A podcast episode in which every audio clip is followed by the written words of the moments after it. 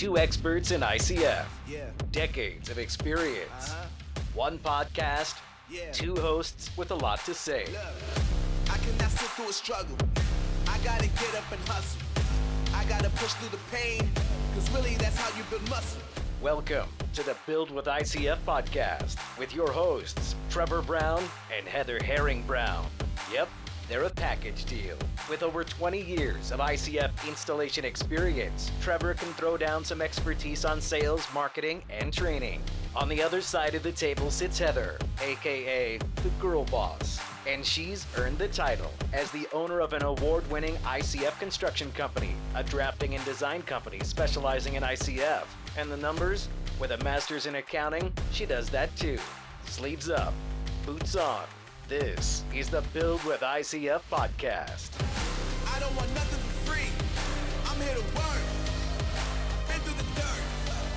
I've been through the dirt, yeah. Welcome back. Yeah, episode eight. Episode eight. And I verified it this time. It is actually eight. I guessed on the last one seven, and it was seven. So lucky me, I guess. But uh, no, I um, last one was great. Had our first block company on with uh, Superform. If you haven't listened to that, go back and listen to it. It was very uh, educational about uh, Superform and how they got started and things like that. It's good good insight into kind of what their company's about and their block. So um, we're it's the first of many. We're hoping to get every block company we can on here. So if you guys have any requests or anything, or or know anybody in the business, or if you're in the business and listening to this podcast, and you want to get on here, then hit us up, shoot us a DM, or hit Send us. us, yeah, send us an email info at buildwithicf.com. Getting a lot of emails. We are, we are. It's, It's, great. really crazy. Like I said, we we have another podcast that we plug every time, uh, the Wreak Havoc podcast. If you want to hear me get a little crazier and a little more explicit, um, it's a, a sales, business, and marketing podcast that we do. Uh, we've been doing it for about five years now, um, on all the same platforms and everything. Uh, and and uh, crazy to see the the immediate growth of this podcast and the popularity, the activity, like is ten times more uh, as far as people reaching out to us every single. You know, we launch on Fridays every weekend. You know, we're returning emails and answering emails uh, are coming in. So really, really impressed and just a huge amount of. Uh, downloads i mean it's kind of how you obviously register you know, you know gauge everything and our downloads are great so I'm really excited. But um, one of the the big ones that we uh, are getting asked, and we're just getting a lot of contact, uh, especially via the email and DMs. Um, we're seeing you know DIY questions. yeah. Huge amount of people. We know that this industry, um, you know, been in it for you know over 20 years now, and and it really did start when I first got into it. It was very much promoted as a DIY product. That was kind of how ICF, you know, was was promoted from the beginning. Like, hey, you can do your own foundations, you can do your own basement walls, you know, um, and it kind of evolved into what you can even do your own above grade walls, and now you can do your own. You know, so there it just kind of it, it went, and then obviously contractors got involved, and it's become more of a contractor product now. But I mean, we still have a, a huge number of DIY Yeah. customers. Um, so I think. We decided this episode would be kind of go over the uh, the DIY pitfalls. Yeah. uh, kind know. of the do's and don'ts of DIY. Yeah, the stuff we hear about. Yeah. The you know, I mean, this, these are things. Uh, you know, as a consultant, I do you know I do consulting, and we go to the job sites and and help DIY people. Um, you know, figure out get them trained.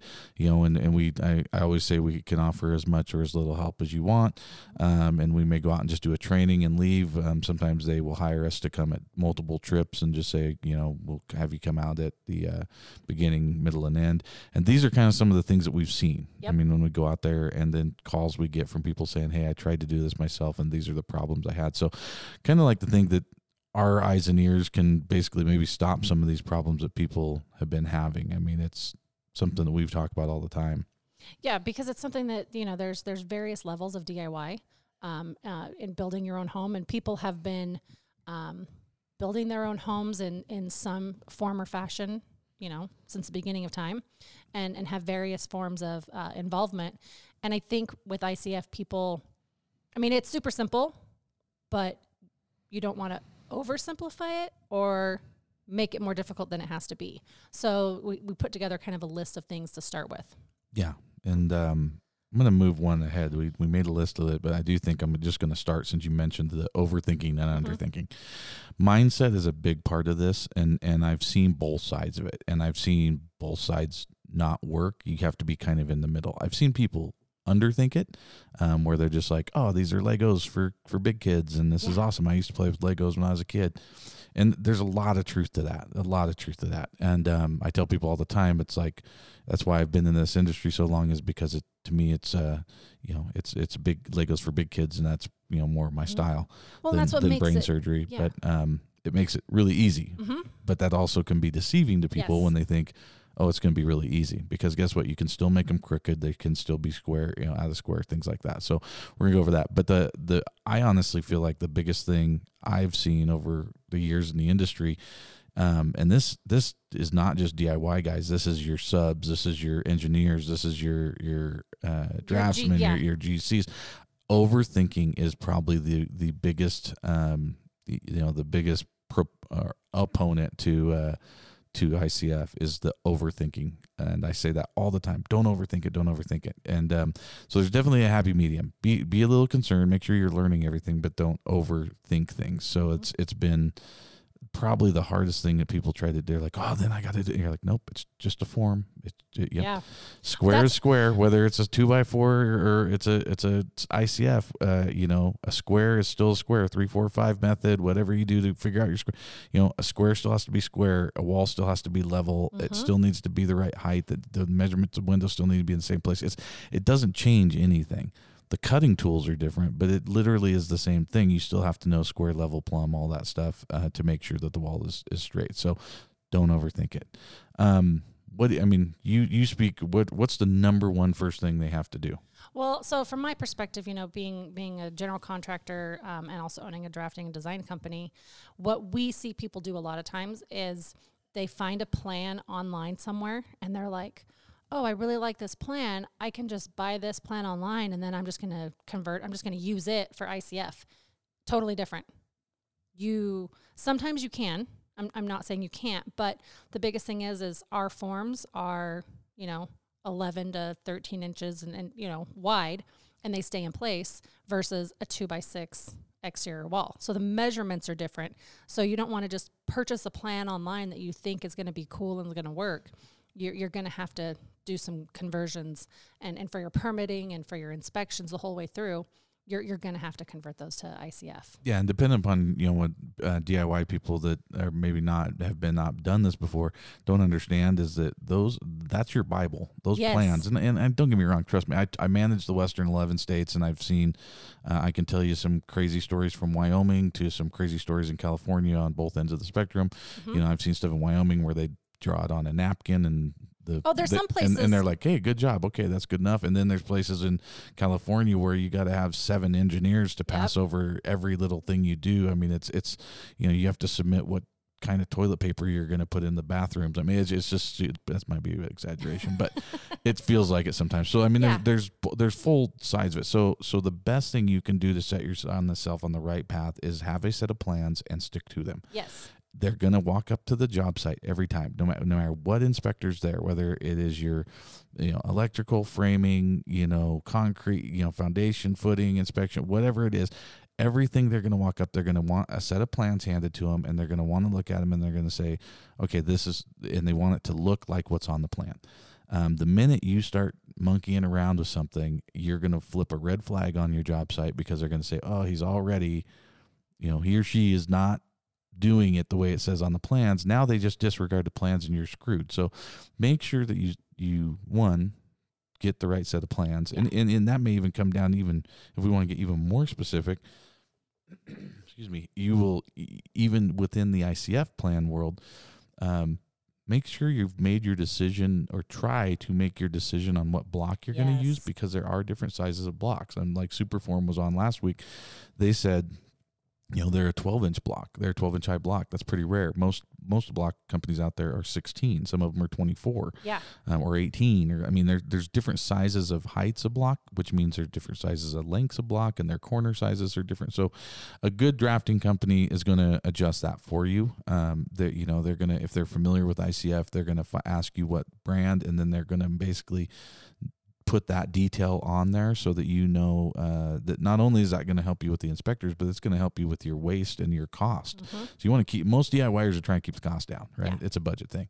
So if you want to keep the budget down, the best way to do it is use as little amount of block as possible and to maximize every little piece of that block. So by doing that with a set, good set of plans, you're Yeah. not cutting the block and wasting it. You're using it and putting windows and doors at the right location that, that maps out.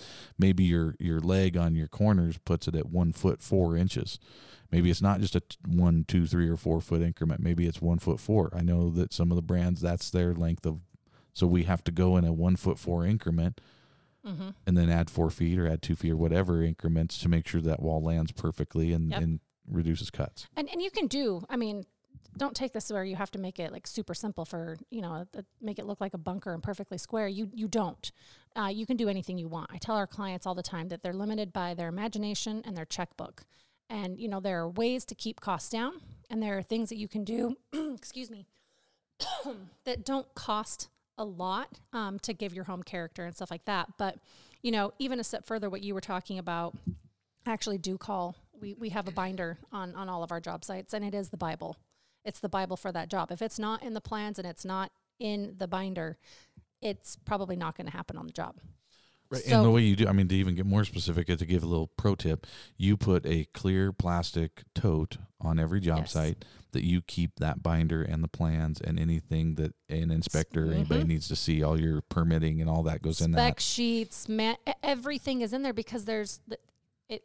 It is the Bible. It is what is going on on that job. And I would even say putting, you know, on an ICF job, putting an install manual for the brand of block that you're using Yeah. in that. because we have found like there's there's inspectors that come out and where you're talking about you know don't overthink it we have inspectors that come out that overthink it Oh God, really overthink it. yeah they, they don't understand it and and or you know they haven't seen it that much they've heard about it and so you know we've been doing it long enough that now we get phone calls when when inspectors see it when we've built in their jurisdiction. And you know they'll be like oh hey you know i saw this one going up. I heard um you know I, I heard it was you so i just wanted to call and get some more information on this job from you or whatever. Um, you know it's building that reputation. But really educating your inspector and having that information so they can look it up is is imperative. Yeah, and I I'm gonna if we go a little over, I'm gonna, I still have to add this story in because I think this says more than anything about inspectors. This was an issue that came up years and years ago, and I've actually used this story with other inspectors and been able to get them to go, oh, okay, I see what you're saying because of the overthinking. I had a guy one time, and we I got a call from a contractor, and it just luckily enough for me, it was in in uh, Boise where I was living at the time, and so we and and the guy calls says, "Hey, there's an inspector here, and he's shutting down this job until I give him engineering on the block on on the actual block that we're using." And I said, "Well, you, we don't have engineering on the block. Like we wouldn't do that." I go, "That's not." It's just a form, and he's like, "Well, he's red flag. He's red tagging us until that happens." I said, "Hold on." I said, "Is he there?" And he's like, "Yeah." I go, "Can I talk to him? Like, let me." So I said, uh, "I'm gonna, you know, I'm gonna run up there." I said, "I can be up there in 20 minutes." You know, and he's like, "All right, cool." I'll, I'll I'll be here. So I went up to the job site and we basically sat there. I, I said I walked up and I said, okay, just just to clarify here, this is a basement walkout basement job. Um, I said we're gonna and they're actually stick framing above this one. It wasn't a full build. And I said, okay, so we're we're looking at the forms. I said, you want uh you want me to produce as the manufacturer's rep, you want me to produce engineering on our block that shows the engineering on this block. And he says, yeah. So what, what do you want me to show? He says, well, I, you know, it's got to have engineering. And I go, okay, so it's an eight inch monolithic concrete wall with the rebar spaced exactly how it would be on any other concrete wall. I said, so if we pull these down right now and I go and get my wood forms and we bring my wood forms back, are you going to require me to give you engineering on those pieces of plywood that we're using for our wood forms? And he goes, well, no. And I go, why? And he goes, because they're just forms. Yeah. I go, "Hmm," and I just kind of looked at him for a minute, and he goes, "Oh, "Okay, I see what you're saying." I go, "Yeah, it's an eight-inch monolithic wall. I don't care if I hold it with cereal boxes, as long as I put eight inches of concrete with rebar spaced on the correct spacing. I can't remember what that one was. It was 24 by 16 or whatever it was. The spacing of the rebar, number four rebar, everything was called out by the engineer was in that wall, no different than any other monolithic concrete solid wall. Um, you know, there there was they had no argument. And sometimes you just have to remind them that, like, hey, this is just a form holding the concrete until it gets hard. We could take the con- we could take all the forms down at the end, and and let me backtrack a little bit because we will probably get into this, and I'm I'm already seeing the comments. Um, there are post and beam ICFs out there, um, you know, and we will. I'm I'm not sure if we'll have them on here, if they'll talk to you know what we'll do. They're kind of a, a different. Um, uh, you know, I'm trying to be good about this, but I'm not a big fan of it. You know, I mean, it, it it will change that. So that does not pertain to a you know what we call a waffle or a post and beam um, style ICF. There are ICFs that you will see out there that to, to reduce the concrete, they only have concrete running through them in, in a post and beam style, and the foam is all the way through. Um, and and like I said, I may see if we can get someone on to explain those uh, in a more positive light. I'm not a, a big fan of them. They've, I've not had good luck with them, um, and they don't have the same engineering. There's some more engineering hurdles because of the fact that they are not a solid concrete wall. Um, so that my argument doesn't work for those, but when you're using a standard monolithic concrete uh, ICF, then it it is. So so don't let that get you with the engineers. But um, I mentioned too putting the the um, installation guide in the in the deal. Yes, there are installation guides for every brand you Yes. use. I am blown away at how many times I go to a DIY job and I ask them, "Okay, did you did you you know, do you have an installation guide here?" Ah, no, no, I, I don't. Did you read the installation guide? "Ah, I kind of looked it over. Did you did you take any of their online training? Because I swear every single ICF Almost every brand offers training. it, Yeah. and they have YouTube channel, Mhm. and they, and you they know, are live trainings. dude, you can do hours and hours and hours of training for almost every brand out there and and not to even i mean i've even had some people because there's some some brands that have better information than others the install process is pretty much the same with everybody. I mean it, it's a it's going to be very very similar. You are not going to waste your time watching another brand's installation video um, and learning as much as you can.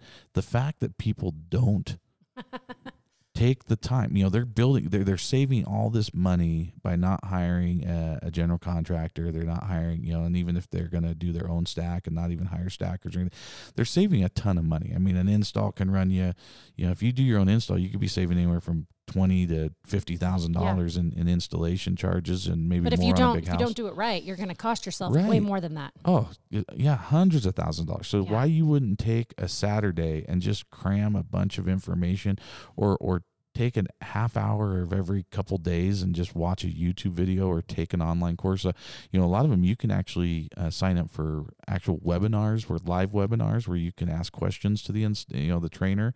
Um, right right your computer so so there's there's no excuse for you to not be educated on the block you're using and ICF in general and just have a ton of information. I and I've on the other side to their credit, I've walked on the job sites where guys are like, Yeah, I watched this video, watch it. yeah, and I saw that they did this and I was like, Oh, that's yeah. Mhm. I don't even do it that way, but that's a pretty good way to do it. If you want to do it that way, I you know, that's a good idea. I think, you know, taking the trainings, reading the install manual, I think that's part of, you know, the research that you do in picking your block.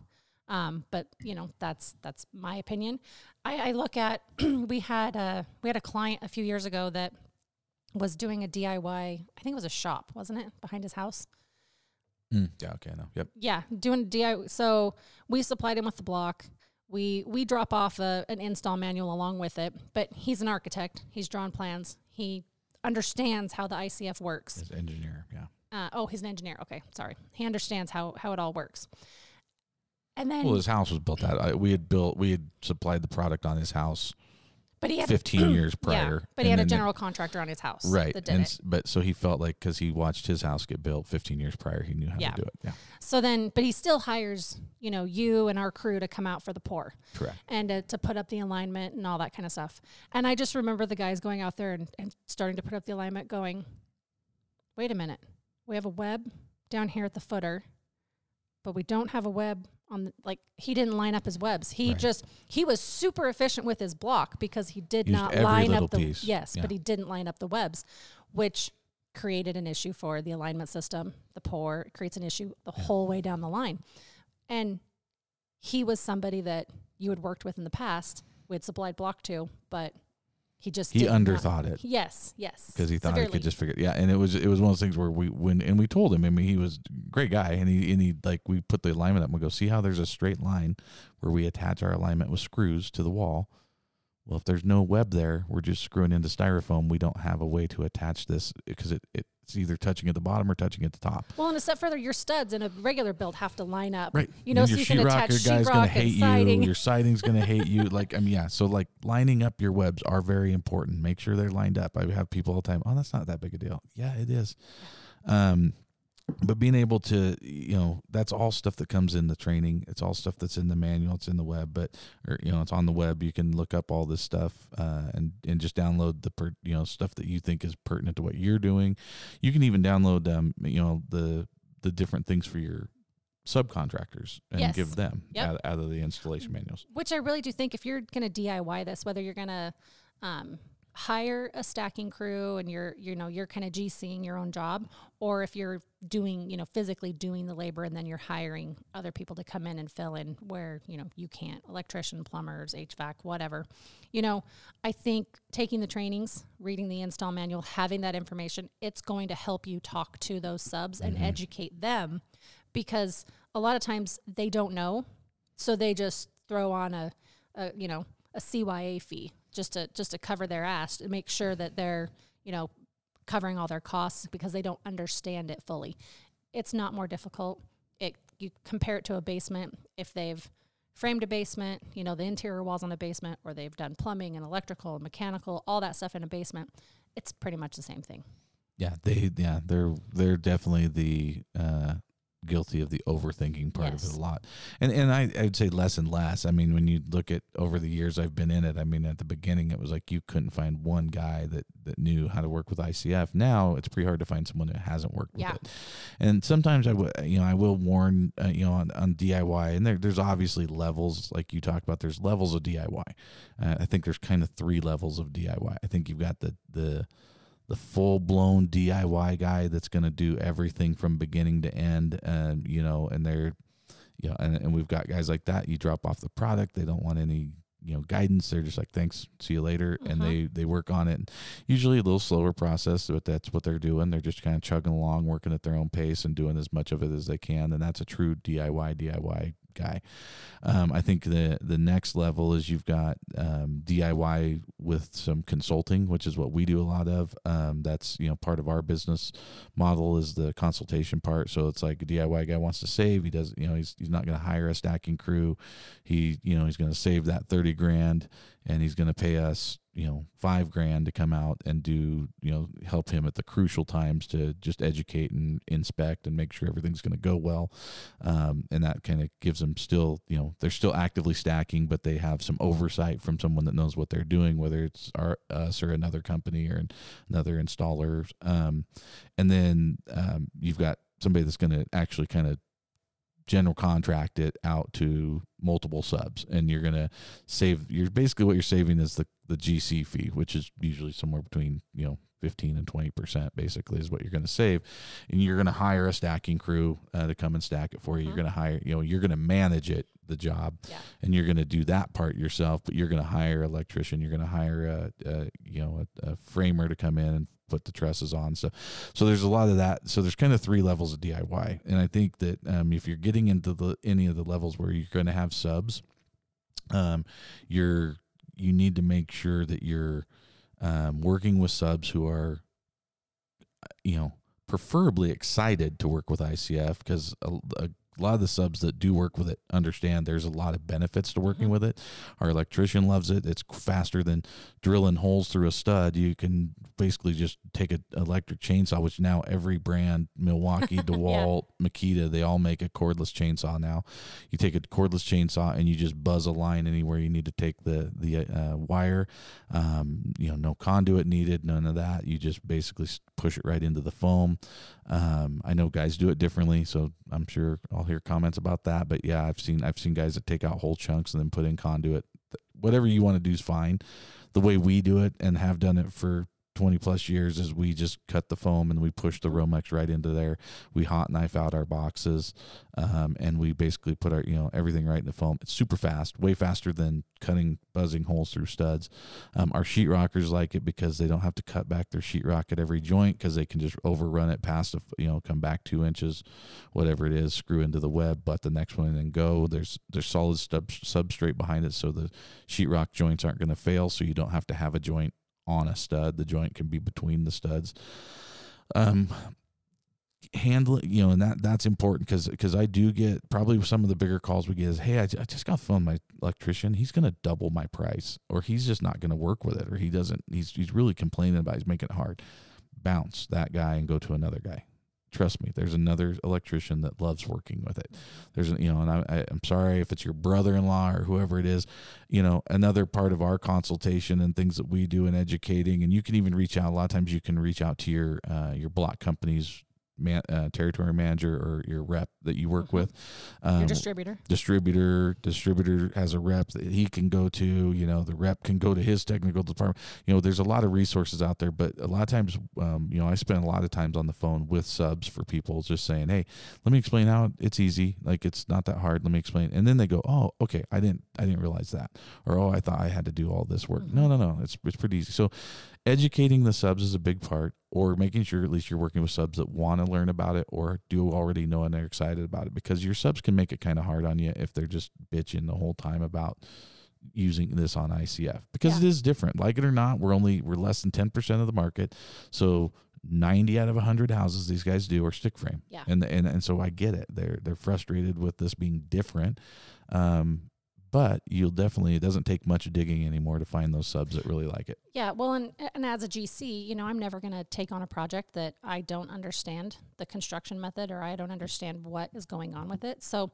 I, I'll do my research and you know as a DIYer you, you've got to do the same thing. You've got to understand the construction method that you're choosing to use so that you can educate work with you know all of your subcontractors. Yeah it's it it'll make again a little planning a little uh, a little bit of uh, preparation is actually going to really, really help. Uh, yeah, the whole process. One of the things that I love, and it's it's one of my mentors early on in business said, most people don't plan to fail; they just fail to plan. Right, makes and, total sense. Yeah. So, okay, the next thing that we talk about, there's so many different options when we come to this, but the alignment system that mm-hmm. you need to use when when you're stacking up ICF block and and why it's important. I think it is more important for a DIYer to make sure they use the best possible alignment system that they have access to. Um, I understand that there's just some parts of the country and there's places where you may not have a, you know, we, we use plum wall, um, you know, giraffe is a good one. Uh, Hilltop is good. I mean, there's Reachcraft. There's a lot of them. Um, a lot of, you know, a lot of people use um, Zont uh, mm-hmm. system with wood, a combination wood, Zont, uh, Zuckel, uh, system. So there, there's a lot of different options, and it just depends on where you're located and what your distributor has, um, and and where you can get where you can get it.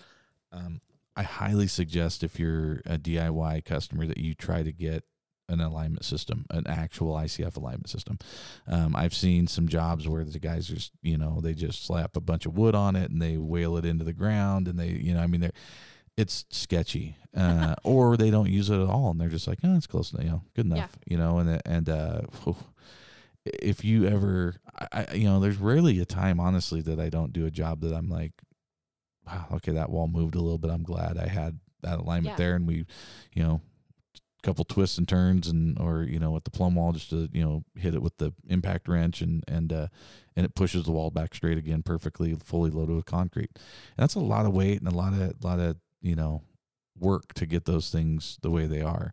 Um, we always say start straight, end straight. Yes. If you you know it's it's something that is a uh, you know if you just get to where you you know you make sure that it's straight now uh, with your alignment system, it's gonna stay straight through the end of it. So um, getting that correct alignment system is huge. We're going to have some alignment um, people on this show. So we will definitely have some guests coming on talking about the alignment system to help you make that decision. If if you're a person that maybe wants to purchase some or you're wondering what the differences are in them, mm-hmm. but um, for now, just to say, utilizing a good alignment system would be huge for DIY guys. Yeah. And then the next thing is, you know, a lot of people get get busy and they're they're, you know, like I got to get these forms up, I got to do this, I'm going to I'm going to pour on this day. And we really like want to really let you know take your time and and follow a pre-pour checklist most every brand will have one for you Yes. um, in their install manual. Usually there is a, a pre-pour checklist, and it's it's it's very very smart to pull that, print it off, have a couple of them there, so that you can go back over them because it it's something that if I don't care how long you've been doing it and how many pours you've done. It's beneficial to you to walk around and have that that checklist. I mean, it's something that we do. It's something we have to do. You know, you have to do it uh, because you will miss stuff. I mean, I, I, you know, I'm not the I'm a forgetful person. Um, I'm a man, which just means by nature I'm gonna forget stuff. Um, but you know, even with you looking over my shoulder, we still miss some things from time to time. So that pre-pour checklist is huge, and just taking your time. When I hear take your time, the one thing I I would say that I'm even doing more after you know years and years of doing this. Um, I'm slowing down more and more. Like I used to really brag about, like, oh, we can get this done in two days. We can get this set the concrete for Friday. We're gonna start on Monday, and I'll have this thing whipped out by Friday, and we'll pour on Friday. You know, inspect on Thursday, pour on Friday. Um, really got into that, and I don't know if it's just me getting older and slower, um, but I've just felt way less stress on the jobs if we just hold it back. Let's take a. I mean, we're still if we take two weeks to do this project, you know, and, and stack this house and get it poured, we're still way ahead of what they would frame it in, sheathe it in, insulate it. Like think of all the steps that are coming out when we do that. When we pour that, we're ready for sheetrock and windows, and we're you know, so we're still weeks ahead of what you would be on a stick frame home if you take two weeks to do it. Yeah. Um, and, and who cares if it makes a better project, which especially as a DIYer, um, you, the stress level is high enough. You do not need to add stress, add stress to it um, by by pushing yourself to where you're out there by the headlights of your truck, you know, Yeah. stacking block at midnight because you've got a pour day the next day, you know, or an inspection the next day. Take your time, give yourself a lot of uh, uh, a lot of slack in there as far as your your catch up days because the other thing is weather. yeah Weather's something that's really hard to predict. I mean, weatherman's the best job in the world. You get to be wrong ninety percent of the time and still keep your job. But you know, I we've had multiple times where they say, "Oh, the weather's going to be this way," and it's not. You know, it could be windy, it could be raining, it could be you know lightning. You don't want guys up on scaffold when there's lightning. Yeah. You know, so you may have to pull your guys down and sit back a day, and and um, so just have that that fudge factor in there to make sure that you can adjust because there's just nothing better than having the job completely dialed and string lines up and everything done and you're just sitting there waiting for mud. Yeah. It's the days that I've done probably more than I haven't, unfortunately, where you're you're still scrambling and putting tape on things and scabbing boards and doing alignment system and putting scaffold up and stuff in areas that when you you know the concrete trucks are pulling up. Well, yeah, when you're when you're scheduling, you know, planning your your stack and your pour, you got to call the concrete company because we've, you know, we do some remote jobs where we've got to schedule concrete 30 days out. And, you know, weather, um, you know, guys getting sick, different things that happen, you you have to be ready when you have it scheduled. Otherwise, you're not going to get concrete Right. For and a you may long get time. bumped, you know, in, in today's world it's you may get bumped back another two weeks and Or- or delay your- or more. So yeah. make sure that you're, you know, giving yourself enough time that you don't screw up your your concrete your mud schedule either. So Yeah. all those things, um, just but God, I would say that's probably the the thing I've learned the most recently has just been to slow down, quit stressing myself out. The jobs that we, you know, try to squeeze in between a couple jobs, and I'm like, okay, yeah, we can probably get that done in a week. And then at the end of the week, I'm just like, why did we, We got do it that? done. Yeah, we got it done, We'll but get it wasn't done. great. Yeah, we'll get Yeah. it done. But it's like It's you're stressful. opening yourself up to to problems because I've seen jobs where guys are like, ah, well, you know, yeah, that wall's not great, but just leave it. We got mud coming. Well, you know, we'll fix it in framing. Yeah. You know, we'll. F- Well, we see uh, that a lot like- in, in consulting. We see it a Right. lot, and and the thing that we you know we really really I think more important, you know, in our in our consulting is you're there, you know, when they start stacking the block for the first couple courses to go down to help them with that, and then you come back for you know the pre pour mm-hmm. checklist, and that that visit right there is probably the most important visit of the whole you know the whole thing Right. and then staying there, um, you know, for the pour or whatever, um, you know, your third visit is, um, you know, it, it's so important to be there for that pre-pour checklist. Yeah, if you like I said, start straight, end straight, and, Yes. and at any time that you can stop that. We had a job recently where you know there were three courses up, and it was it was it was a fifty by fifty building, and one side was fifty foot six, and one side was forty eight eight, and you know, or forty eight six, or whatever, what forty nine six, uh, you know. But it was just tweaked, and then the two ends were fifty exactly. It was Mhm. just it was in the wrong, you know. So we're trying to bump it back and change it, you know, and it just wasn't. They didn't have it was wrong, right? It was just wrong, and so literally made them take all three courses Yeah. back down and start over. And it was a you know for these guys it was over half a day's you know work of them trying to square and chalk lines, you know, new guys. Um, but we we redid it.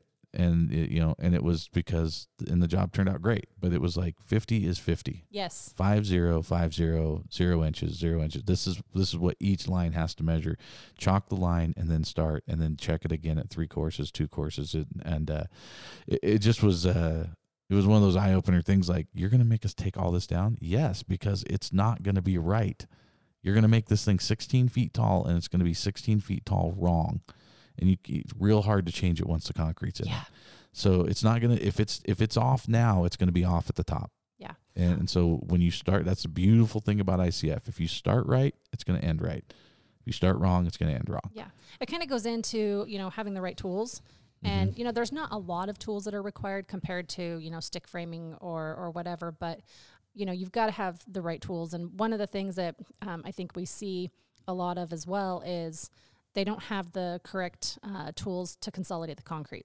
They, they don't think it's necessarily that important if they're, you know, they're just going along and, and checking the wall and making sure that, you know, they don't have any voids. They don't think they need to consolidate it. It's literally the most important part. Yeah. Um, it's the part that keeps the structure of the house viable. Uh, it's the part that keeps it uh, insulated. It's the part that I mean, it's it's literally the most important thing. So when I see guys and they're like, "Yeah," you know, and again, we're gonna get comments. I know because there are a lot of guys like, "Yeah, we don't do it. We don't. You know, it's not a big deal. You know, we flow our mud at the right consistency, so it does." However, it be just being uh, the biggest thing for DIY guys that I can, um, you know, and I, the one thing that I will, you know, teach people or show people is the mallet, you know, Mhm. rubber mallet. You got to have a couple of rubber mallets around, and you basically have somebody who's walking around the bottom of the, you know, behind the guy pouring, basically about five feet behind the guy that's pouring, and they're literally just going right up the webs, knocking on the wall with the with the rubber mallet. That's kind of your first line of defense right there. Very simple, very rudimentary, but it works Yeah. Because you'll hear thump, thump, thump, thud, thud, thud. You'll hear where it's empty, right? So one, you're telling your guy, and especially on a tall wall, you're you're communicating to your guy pouring how far up he is because you don't want him pouring seven, eight feet at a time. You know, you can say, all right, you're three feet. We have hand signals that we use Yeah. basically to show, you know, two and a half, you know, courses, or we go by courses. So we'll say, you know, we, we show them with fingers because it's loud, nobody can hear. we'll show the guy, you know, guy that's pouring. I'll look back down, and if you're pounding, you'll be you'll throw me a, a two sideways. You know, that means two and a half. If you do a three, so we're communicating where that mud is. But also, what happens is, especially under windows and, and anywhere there's somewhere a, do- a window door opening, and you've got concrete that needs to flow under it because of the difference in the rebar schedule. Usually around there, triple fives and stirrups and things that are required in window lintels and down the sides of windows and under windows. Usually, that's where mud gets hung up. Mm-hmm. So you got to make sure you're getting the vibration done there. So the guy tapping is going to find he's going to hear thud thud thud. He's go whoa whoa whoa hold on we're not getting any mud back here. Way easier to deal with it then than to deal with it when you've put mud over the void and Yep. now there's mud sitting on top of a void. You got to somehow get mud under it. Um, not a good situation. So you you basically um, want to do that, and that's where that consolidation comes in. We we use the um, Oztec rebar shaker um, eh, for a lot of our you know for the majority of the wall. We we use the rebar shaker. It works really well gets it down in there.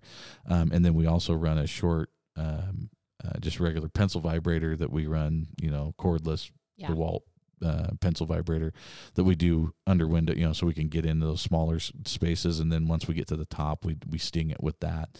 Uh, but the deeper, taller walls, we use the rebar, the Oztec rebar shaker, which has been a great tool for us. We Yeah. we love it. And we'll have an episode on all, all about consolidation as well because there are so many different things that you can use Yeah. for that. Yeah, and and different levels. Like I said, I got guys that you know they run their you know they take a the blade out of the recip saw and they they rattle it from the outside with a recip saw.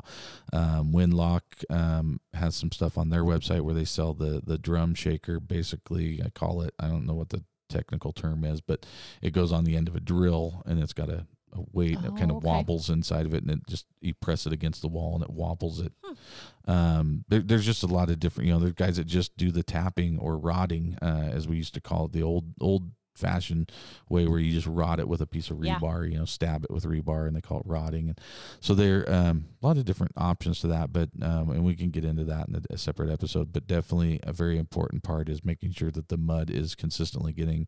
Because I don't care how you do it, but the mud needs to be consistently solid the whole way through with zero voids. Yep. And then I know we've gone a little bit long, but this is kind of the final step in the, you know, DIY pitfalls. And it's, you know, just after the pour. That's when you're checking to make sure, you know, with your alignment system that all your walls are still straight. Yeah.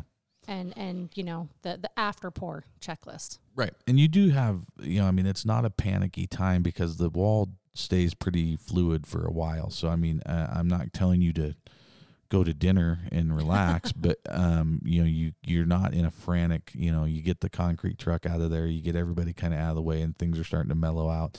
You know, you, you, should have by the way if you do it the way we show you to do it you're going to have your string lines up around the whole house so you're already going to have uh, pulled super tight string line around the whole outside so you're going to be able to walk around pretty quickly and see if your walls moved at all during the pour. Because I mean, you're putting a lot of weight. You've got depending upon how many guys you got walking around the scaffolding, that can make it move. Um, you know, we've got all kinds of different things that could make that wall alter from the way it was when you started. So you're just going to go around check everything, and then that's when the, having that right the right alignment system is huge. You know, being able to crank on something and and move the wall in or out. Uh, you know, to get it on the line is is what you need. Um, and then obviously topping off and finishing. If it's your top course and you're putting down a sill Mhm. plate on top, you know, either wet setting J bolts or if you're going to tighten them or what you're going to do. But but giving your your framers a good flat surface on top is important. Um, and and um, you know, straight, level, flush. You know, getting everything the way it needs to be. And then once you get it there, get the hell out of there. Get off the Yeah. scaffold, walk away, and let that thing start to cure. Because Yeah. you know, once it's good, leave it good. You don't want to mess with it after And that. don't be doing a whole bunch of excavation or backfill or anything like Yes. that. Tell your excavator to wait a week. It's, Yeah. it's it, I know there's just so many people that are in time crunches and they're like, well, my excavator says he won't he won't get close to it or he won't compact. I, it, more Doesn't. times than not, it does, and then you come back and you go, "Why is this wall off?" Well, it was perfect when we left, and now your excavator came in and drove a skid steer around the outside of it, and he pushed dirt up against it, and it moved the wall. Even just the vibration of a machine driving around it Yeah. um, can can shake the wall out of out of level. Um, so just give yourself a week. Yeah. You know, I mean, I know we push it to four days sometimes, and and I've seen guys pull them next day. I mean, it's there's gonna be a lot of comments about that too, and how people do it. And Well, everybody's yeah, got a and different thing. I am gonna just tell you what my experience has been and how I prefer, especially with DIY, is I like to overdo it to make sure that we, Mhm. you know, we take a little extra time and make sure that it's as give it as good a chance to be perfect as possible. Yep. So give it time. Don't rush your backfill. Don't rush any of that stuff. And goes and, back to uh, the take your time. take your time. Um, you know, get your, you know, you can start working on your waterproofing. A lot of times we'll go in and Yeah. start doing, you know, because you're not putting a lot of pressure, weight, no big equipment around it.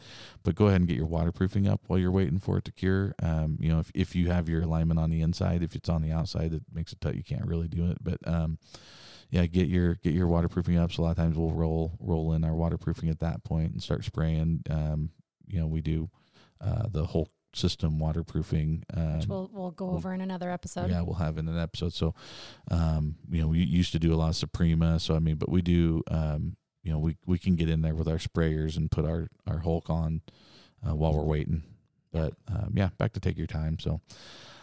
I think that's about it. I know we, we went over a little bit. We tried to keep them to 30 minutes for everybody to make it not super time consuming. We're going to probably be around 45 on this one, but uh, it's important. I think this is one of the biggest um, questions so far. Just eight episodes in, it's one of the Yeah. biggest asked things that we're getting is people, you know, DIYers reaching out, asking a lot of questions. So, kind of wanted to just go over something for everybody so they could kind of think about that because I think it helps in the decision making process. I mean, um, you may not even know if you want to go ICF, and hopefully, this episode, hearing kind of what you're in, you know, if you are thinking about it, you know, that's a realistic these are realistic expectations that you need to have about being a DIY or doing ICF. And if this is if this is good for you, then you know listen to some of the other episodes, how to choose your block and and different things, and um, you know reach out to us with questions. Obviously, we love the emails, love the questions. Try to get to them as fast as we can. Um, we're headed out today. We're actually leaving. Uh, to drive down to Boise, and then tomorrow morning we'll be flying out to World Concrete. Yep. So um, we'll uh, be coming back with a whole bunch of good information. Going to be doing some interviews and stuff there. We're actually taking the podcast equipment with us. We'll be podcasting down there. So if you are listening, and uh, well, this will actually This this will this will um, happen after. Now I think yeah. about it, this one is going to post right after we get back. Yep. So Yep. sorry you didn't get to come and see us from this episode. if we did see you, it was nice seeing you. Uh, yeah, it was great to see you at World of Concrete. So, but we'll be coming back with a lot of um, cool stories and interviews that we're going to do down there. So excited for that. But anything else you can think of as we wrap no, it up not here? today. Well, just hit us up on our socials. Like you know, keep keep sending in your questions. Uh, all of our socials at Build with ICF and uh, email info at buildwithicf.com. Yeah, and please share share the podcast uh, any way you can. I mean, we don't, you know, we don't do anything, you know, on this uh, podcast. We don't, you know, obviously don't charge for anything. We don't, uh, you know, we're not doing sponsorships and stuff right now. It's, uh, you know, if you've, we're open to it, but uh, but really, what it, everything for us mean, you know, would mean everything if you share the podcast and get this out to people. So, uh, uh, you know, if everyone just shares a little bit more, it just gets us uh, some more listeners and some more things that uh, we can really keep working on for you guys. So excited for that. But yeah, reach out, share the podcast, follow us, and uh, otherwise we'll uh, see you on episode nine.